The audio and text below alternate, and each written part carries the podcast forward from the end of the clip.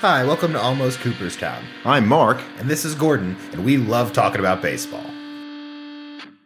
So, welcome to essentially what is the I mean, it is, it's episode 24 of Almost Cooperstown. It's 2020 season wrap up, and it's also in a lot of ways a season wrap up for us. We're kind of considering this episode the end of season one. Afterwards, we'll be moving into our off season stuff before we start up again in March of next year for season two with, you know, the beginning of the baseball season. And and our most listened to episode uh, is in fact the first episode that we did. Um, and, and, and it almost pains me to listen to that because I hear the, well, lack of production value and how, you know, it was just not very good when we got started. Yeah, and just how, how much we've gone through. But we wanted to just kind of talk about this week, just, you know, this week, just talk about the 2020 season in general, what we saw, kind of some of the things we'll think we'll see next year coming out of it, you know, whether or not we have any, you know, want to hot takes right after the season. And yeah, we just kind of wanted to get started. So, I mean, I, I, think first of all, the most impressive thing about this season overall is the fact that it happened. Like, yeah. Like the whole time, I mean, you more so than me before the season were very much like there. There's no way. I, I agree. I, I I did not think they were going to be able to get through it. I didn't believe the bubble could work when you traveled around and and and went to other cities and played the teams, you know, away, uh, you know, during the regular season, and then they managed to make it through. And you know what? I mean, even look at like in football, like the only times it's been a problem is when the players themselves have deliberately done something against the rules. The rules are working. Yeah, yeah, and and uh, despite what happened at the very, very, yeah, very, yeah, very you, you kind of hate it because it's Turner. like it, it kind of you kind of that doesn't really taint it in any way, but it's just like almost like it had to get its like last little f- touch in there to make sure that it colored the season in some way. And and while I certainly can understand, Justin Turner's a free agent now, right? He just came off a four year contract for sixty four million dollars. He's getting paid sixteen million a year. That was possibly the last game he's ever going to play with the Dodgers. And they tell him during the seventh inning that you've got COVID. You got to come out of the game. Okay. And you got to sit on the bench and wear your mask or go in the, wherever they told him to go. Um, and then his team wins the World Series. So Rios is on the field instead of Turner. And he's got his whole story about how he got to be on the field at the end of the World Series when he should have been Turner. And, and Turner runs back on the field. And even if he had guys egging him on, get in the picture, take off your mask, it was wrong. He shouldn't have done that. And and and and there's been so much pain and suffering here that as much as I could feel for him wanting to be there with his teammates. I don't know how you feel about it. it it's it, tough. Yeah. It's it's something you really feel bad about and that, you know, you wish it almost hadn't gone down the way it had because the fact that it went down that way I think makes it that much worse. The yeah. fact that like he didn't find out until it wasn't like they knew before the game, and he had to deal, grapple with the well, that's reality. the problem with baseball in the first place because they're supposed to test you, and you're supposed to know before the game, not in the seventh inning. Yeah, exactly. So I think that that's I think that more than anything else is the the problem, yeah. so to speak. But I mean, at the same time, I'm just glad that we were able to get the full season. It was nice having yeah, baseball and, and and and and the World Series was was a quality World Series, and the playoffs were great. And as we said in in in in the in the season preview, they're the winners. Yeah, they won the World Series. There's that no was, asterisk. Yeah, no, those to those teams were playing quality baseball in the postseason the whole way through. And I, I don't think there'll be anybody that really questions that. Or, you know, kind of by extension, seeing it as that, like, you know, Kershaw finally got his World Series. Yeah, and I don't think the fact that it's this World Series is going to make any difference. What a great pitcher, and and what what a, an opportunity for him to show what he's made of when he didn't have his best stuff and come up with a great effort when you knew he was just fighting it the whole way. Yeah, and he was big in That's the World pro. Series. He was really good in that in that postseason for the most part. And I'm glad he got one because you, you don't have to, you, it never has to be a what if with him. You know what I mean? Right. There never has to be that kind of asterisk on well, his he career. He never won the World Series. Of, like he, you know, he's one of the best pitchers of all time, but he didn't win a World Series. Well, he won a World Series now, and now nobody can question how great he was. And and the analytics rich Rays. We'll just uh, uh maybe touch on this for a second. So Kevin Cash takes out Snell. Um, what is your thought about the hullabaloo, if you will, that came about uh, because he was removed with uh, two outs in the sixth inning? I think obviously it's super easy for us to call it a mistake, and I think that's the wrong way to approach what the decision. I, I, I think you can't approach the decision on whether like like like in terms of like judging this i think more has to come from the framework of why they were making this decision. Were they making the decision because analytics told them this was the best choice that they could make? Was it some other reason? I think if analytics are telling you this is the best choice you can make, you as the manager have to be able to be like, look, I, know what the numbers are saying. I lived with this the way but the I- numbers all year. Numbers are great at predicting a model over the course of a full season. They're not very good at predicting the outcome Individual of an individual game. I- If you looked at according to the analytics, nobody would ever throw a complete game shutout, but they happen. But Snell didn't, you know, had trouble getting through the third time in the order. They had the, these guys coming up, and so the, the rationale was, let's do what we do. We don't, we we see that he's less effective, and yet what I felt they didn't look at was, could it be at that one game where the guy just had a, a really special night, and you should be able to notice that analytics aren't going to tell you if he's having a special night. He had nine strikeouts. The other you issue know, is that ultimately, innings. no matter what, this is a results based decision or, or a results based evaluation. No matter what, we're going to be looking on this. right. If they had pulled him and it works, it's the right Yep, decision. yep. If they had left him in and it didn't work, we'd be talking about they should have listened to the analytics. There's really no winning here, unfortunately, outside of winning. I I just believe that you know analytics, uh, and I'm a I'm a huge data guy about trying to understand what to do and and, and why. Um, but you also have to look at what's happening sometimes. And while we don't want to go back to hunches, you know, yeah, this guy I just feel like he's got it today. No, no, that's not what we're saying. This guy showed that he had exceptional stuff that night in in the biggest game of the season, and we're going to take him out maybe because he has a trouble going the third time through the order. But he struck bo- those two guys at the top of the order out both times that he faced them.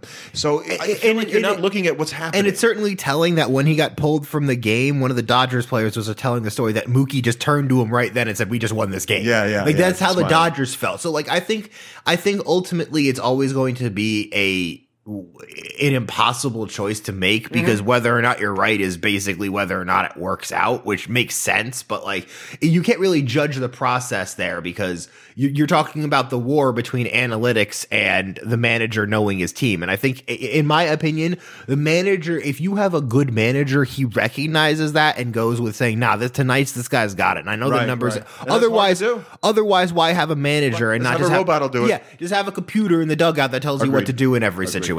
So um, we talked about the three jarring new rules in one of our podcasts this season, and um, so the DH uh, is probably the one that is not going to be adopted for both leagues next season because it doesn't come up into the collective bargaining agreement until the end of the 21 season. And then I think you'll see it back. So I think it's going to be. In, I think for one, we'll see it back after that collective bargaining agreement for both leagues. for both leagues. I think so. So, so how about all these pitchers that didn't hit for a 60 game season, and now okay, they're going to go into spring training, and they're going to have to be bunting in the National League and doing all those things.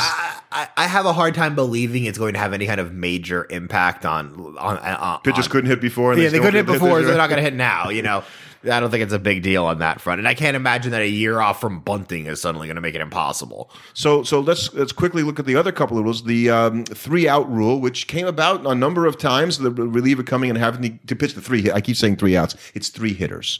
The, the, the pitcher has to pitch to three hitters. And Three outs would be brutal. yeah, yeah, three three hitters, and and how that did come into play during the World Series, and I, I think that's probably the rule that people are least bothered about. Yeah, I I think it's the rule I'm least bothered about because honestly, it just changes the way in which you employ the strategy. There's still strategy involved. You just have to plan your moves three batters in advance. So if if if we were to look at it in terms of the regular season, the the purpose was to make the games go faster. Mm-hmm. But I don't know anybody that wants a playoff game necessarily to go faster. Why not scrap it for the playoffs and let them just manage I think the way that- they always do? Personally, I think that and the offs. I, I think the three batter rule for the regular season. I think that's a great rule because nobody wants to watch a, ter- a game, a terrible game between two terrible teams get dragged yeah, out yeah, I think extra that's a good hour. compromise. So have that be a regular season effect and then take it away for the playoffs because that makes sense. The same way you don't have shootouts in the playoffs, right? In hockey, do you? In the Stanley Cup or is it just No, it's overtimes. it's just overtime. So you know what? You could totally have different rules. Then I also think for the rules of the, the extra base runner rule is the most contentious rule. I think this year's rule starting them with a runner on second in the 10th inning is wrong. It's too much. I would much rather see it go 10th inning, nobody on. 11th inning, guy on first. 12th inning on, you get a guy on second. And and I don't have the stats, and I, I will get them for uh, another episode. Mm. In terms of how many extra inning games go beyond ten innings, it's not as many as you think. It's Not less as- than five percent of all the games played. And if you had that sliding scale upward, it would feel less cheap. and and you still could have it in the playoffs, but maybe you have it start in the twelfth inning No, in the I think. I think in the I think you don't have it. In you don't have it all in the playoffs. playoffs. You don't have it all. So in the you want an eighteen inning World Yep, Series. the game. same way. If you get the same way in football, if you so you could have six overtimes because nobody scored. No, I'm not sure I agree with that. I think I think that it would be hard to manage your staff if, in fact, you Has never ever- had to play an 18 inning game. didn't the And- Mets and all of a didn't the Mets do that in the '86 run? Uh, they they yeah, the, the regular season game. There was a 19 inning game. I thought they had July one, 4th. I thought they had one during the Astros against No, the Astros no, no, during the during- during the But itself. has there ever been a crazy extra inning game like that during the playoffs?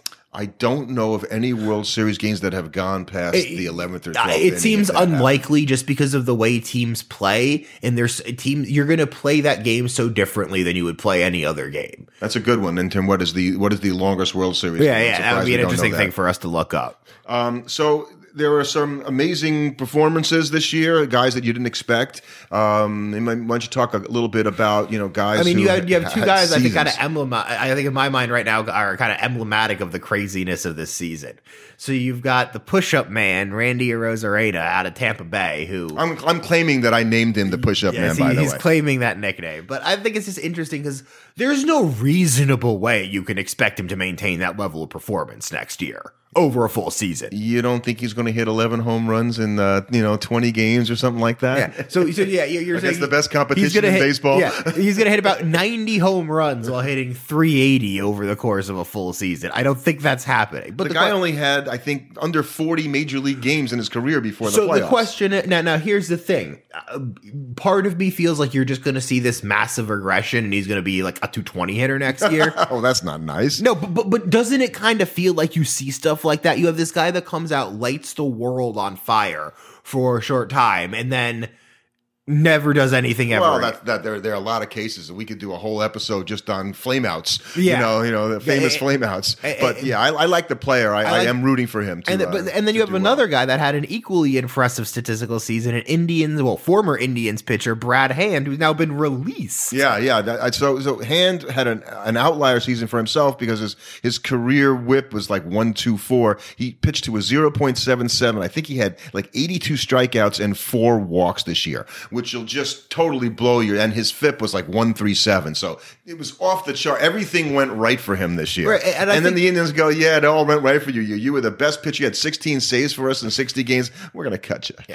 and I think that's going to be really dangerous for a lot of teams this year is that you really can't take too much from this year's performance, bad or good for any player, and essentially pencil that them for doing that again next we year. said that, yeah. So you know, as a Met fan, we can kind of talk about this. I don't think you're counting on Pete Alonso performing on the in the 2021 season like he did this year. You're expecting him to get his average back up into the 260 to 280 range, while still hitting for about the same power because he still ended up with like 260 would be fine for Met yeah, fans. two, if he had 260 and was still hitting with the same power, we're good. But the same way you had him underperforming, hitting as poorly as he did, I don't think any of us are hit, counting on Michael Conforto hitting like 360. Or Dominic Smith being that that guy. Being those level of players over a full season. So I think you're going to have to expect guys that had unbelievable years this year. Nobody hit 400. We said that wouldn't happen, and it didn't. You're going to see guys take a step back, but then I think you'll see other guys just. Be, I think what you'll see is Conforto might not be a 360 hitter, but maybe he's a 315 hitter now, and he turns into that level of player. And uh, DJ LeMahieu,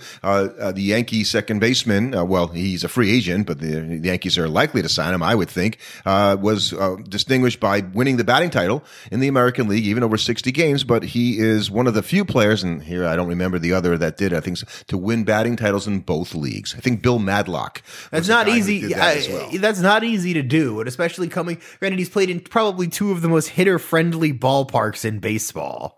Yeah, well, certainly Coors Coors Field. Yankee Yankee Stadium's pretty hitter friendly, especially because he's a left-handed batter. Correct? Uh, he is not. He's not. Okay. So he's not. And and the Yankee Stadium traditionally is not a place where you've seen batting average champions when you think about it. No, but it's a, still a hitter friendly ballpark. Yeah, yeah. So uh, that that was uh, quite the distinguished season for him.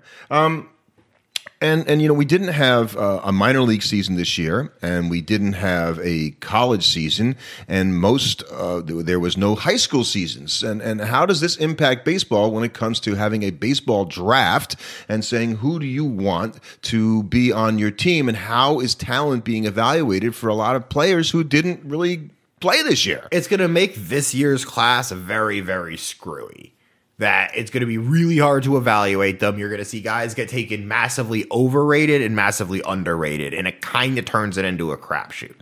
It's it's possible I think that scouting is so much more advanced than it, than it was even 20 years ago and the the fact that a kid isn't playing um, in, in a, on a high school season or in college that the evaluation processes uh, you know at, at showcases and other places allow scouts and and and, and uh, you know baseball knowledgeable people to know okay this guy's got it and they didn't get to see them against competition but that doesn't maybe doesn't change the opinion it, they had of the player really before that, that. okay that I could believe. But I had a prior I have opinion. to think it's going to be more difficult to form proper opinions because they already miss when they have a full se- series of seasons of and the games. maturation level with a player at 16 17 18 19 can happen one year look at randy arozarena yeah. right and, and who knows what kind of effect having a full year of not playing games against people is going to do. Some players are going to respond. Might they might improve because of that. Who knows? That like a year of getting to focus on their body really helped them, and other guys will fall behind because of a year of not start staying sharp in games like cause their skills to degrade. And, and we could talk about the minor leagues itself because the minor leagues is there's a good chance it'll never go back to the way that it was. Mm-hmm. That that baseball teams have realized that they maybe don't need to support quite as many minor league teams, and it'll save them money money and they would never build the system the way that it is now um, because it's expensive to maintain all those players and have them under contract. And, and so small towns all around the U.S. where there are these minor league teams that have been a part of the fabric of the town for years and years uh, stand to lose those teams unless they find another way to, to Support finance them, them yeah. right, To make them go out there and play. That maybe they're unaffiliated and you have a team, but you know, to, to date, more of the affiliations are with the major leagues than they're not by a long way. But I think you'll still pro.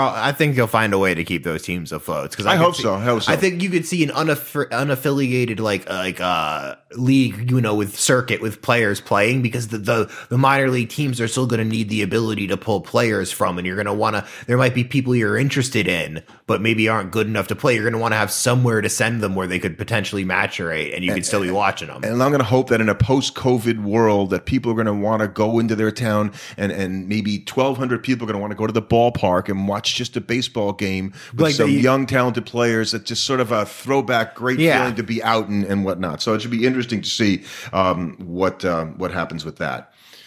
Um, so uh, we talked about uh, player performance, and you and I both feel the same um, that we can't really use what happened this year as a barometer for what's going to happen next year. So you almost are going to go back to 2019 stats. yeah, you'll still look at this year's stats, except for Fernando Tatis Jr. You know that he's just going straight up. yeah, yeah, yeah. I think you're still going to be able to say. It's just the question is, is for the people that outperformed their like like Mike Trout, you know, you know he's going to still roughly be a great player next year, so you're not as worried about you know his year to year transfers. It's for the people that really had massive over or under performances in the COVID season.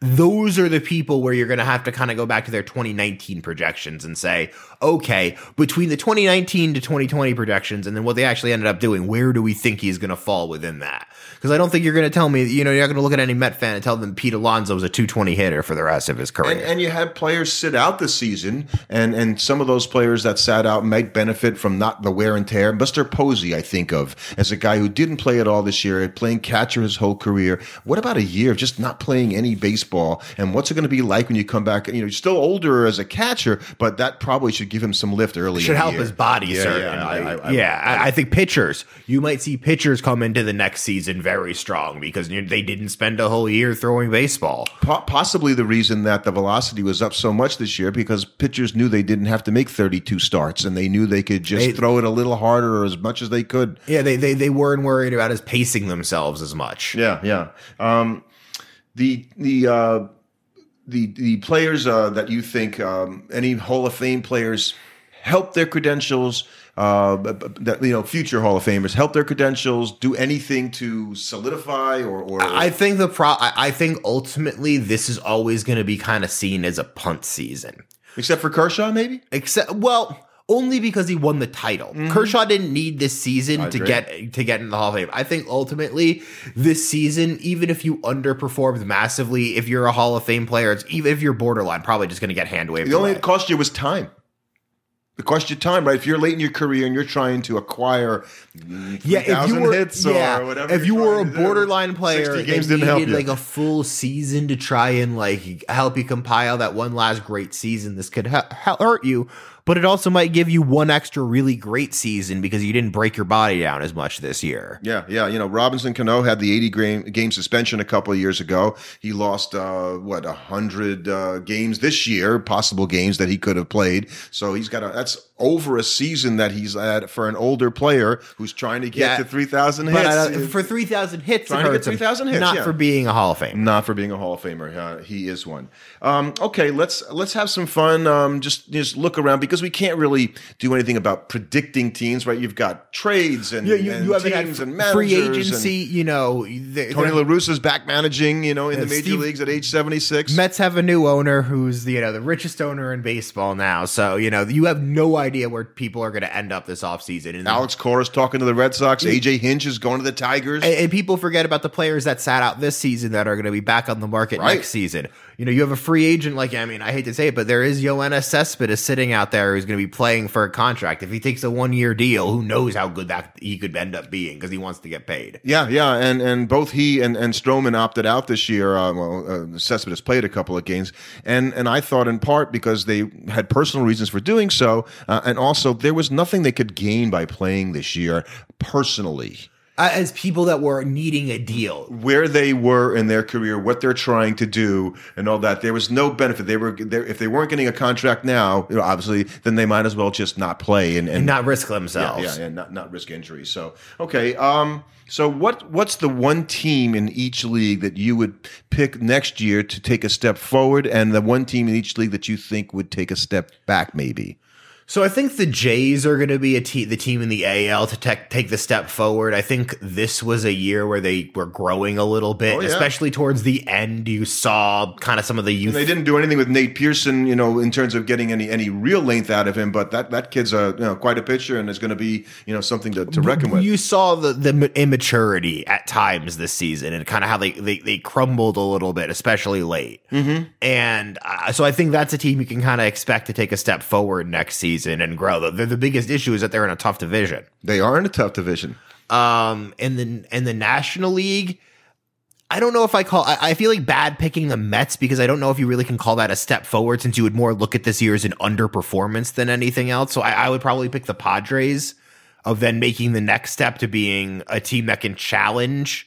Right, right, because they made the playoffs. They made the playoffs, but they kind of just they got yeah, well, that was a big step for them to get into the the, playoffs. playoffs, So yeah. you're saying they go deep in a deep And- playoff and- run. And also remember, being a playoff team next season's a lot more meaningful because there's less of them. We're not going back to 16. We're not go- we're not going back and doing this giant expanded playoff again. Right. So that being a playoff team would mean something because you I mean you're still having to compete against the World Series winning Dodgers in that division. It means you're probably winning the wild card, which would mean you're one of the better teams in the NL.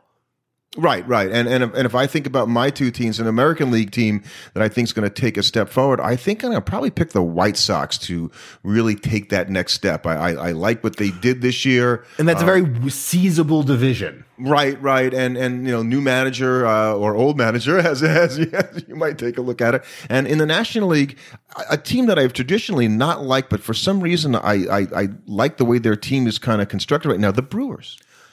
Interesting.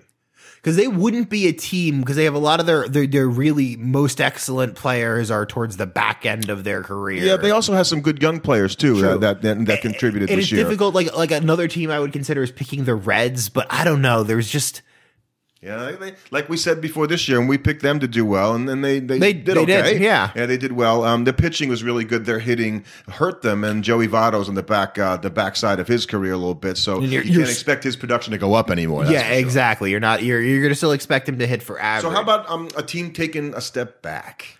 in the National League? I have to pick the Marlins. As good as they were this year, that they looked so bad in the postseason. That team just got smoked.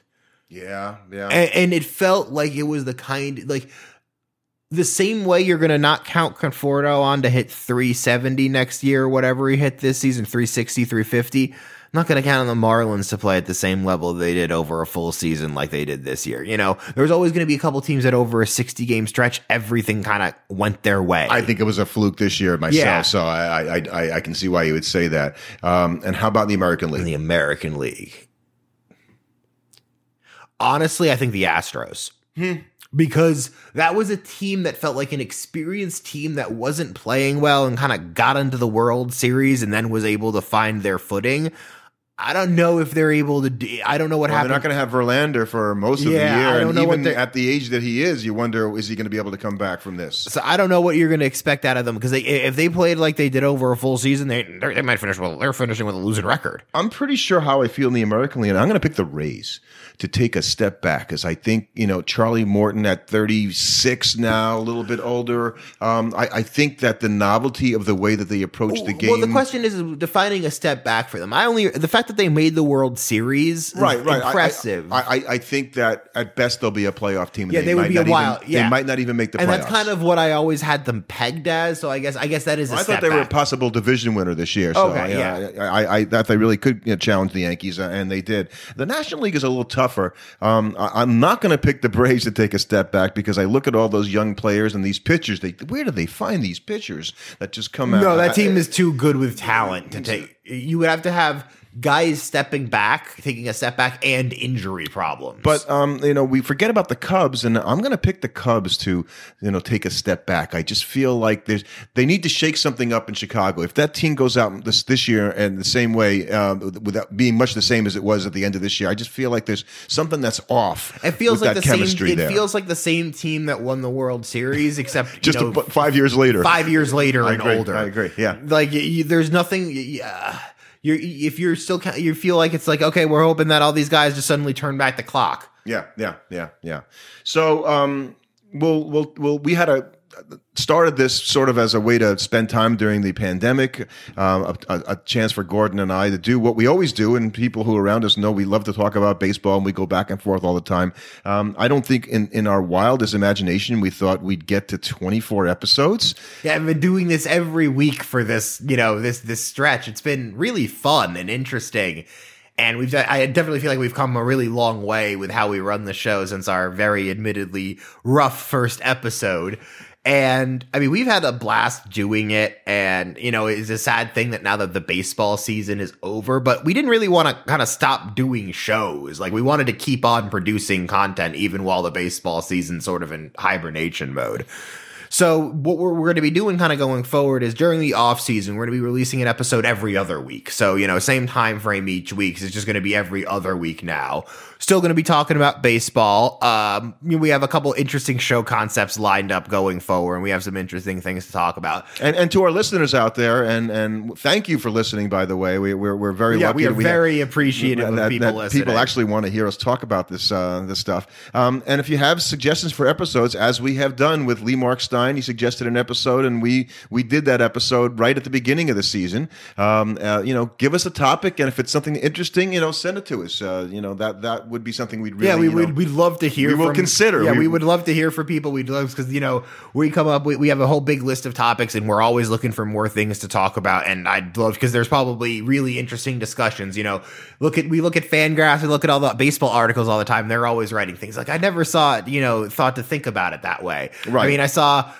Uh, a really obviously a very troll post on uh, on the baseball subreddit the other day, but it was an interesting proposal if you were willing to consider it. The idea is, should you outlaw pitchers being able to throw over 95 miles an hour, basically under the guy under the guise of reducing arm injuries in pitchers, that we're causing arm injuries by having these guys try and throw the baseball so hard. Velocity police will be out there making sure he doesn't throw too hard. and what would be the penalty if a guy threw over 90? But but it's just interesting. Who knows? Somebody might have a crazy idea like that. We'd love to hear about it. So, uh, and we have some thank yous uh, as well, and and we want to start. Uh, well, I think you should do this. Thank you. Yes, I, uh, we we need to thank our producer for all of her help. She has been here every step of the way, working with us every single week, making the show, editing the show, helping us post it online. And so we just wanted to say thank you to uh, Michelle, my mother, and uh, my dad's wife, obviously.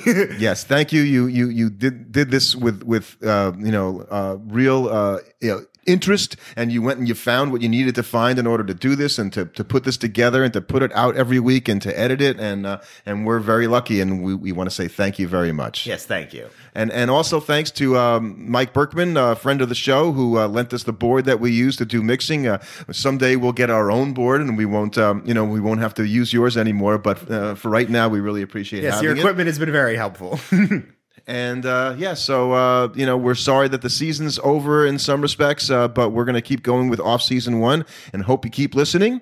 And uh, thank you, and we've had a great year this year. Thanks everybody. Thanks for listening. Subscribe to our podcast on your favorite platform, and you can follow us on Twitter at Almost Coop.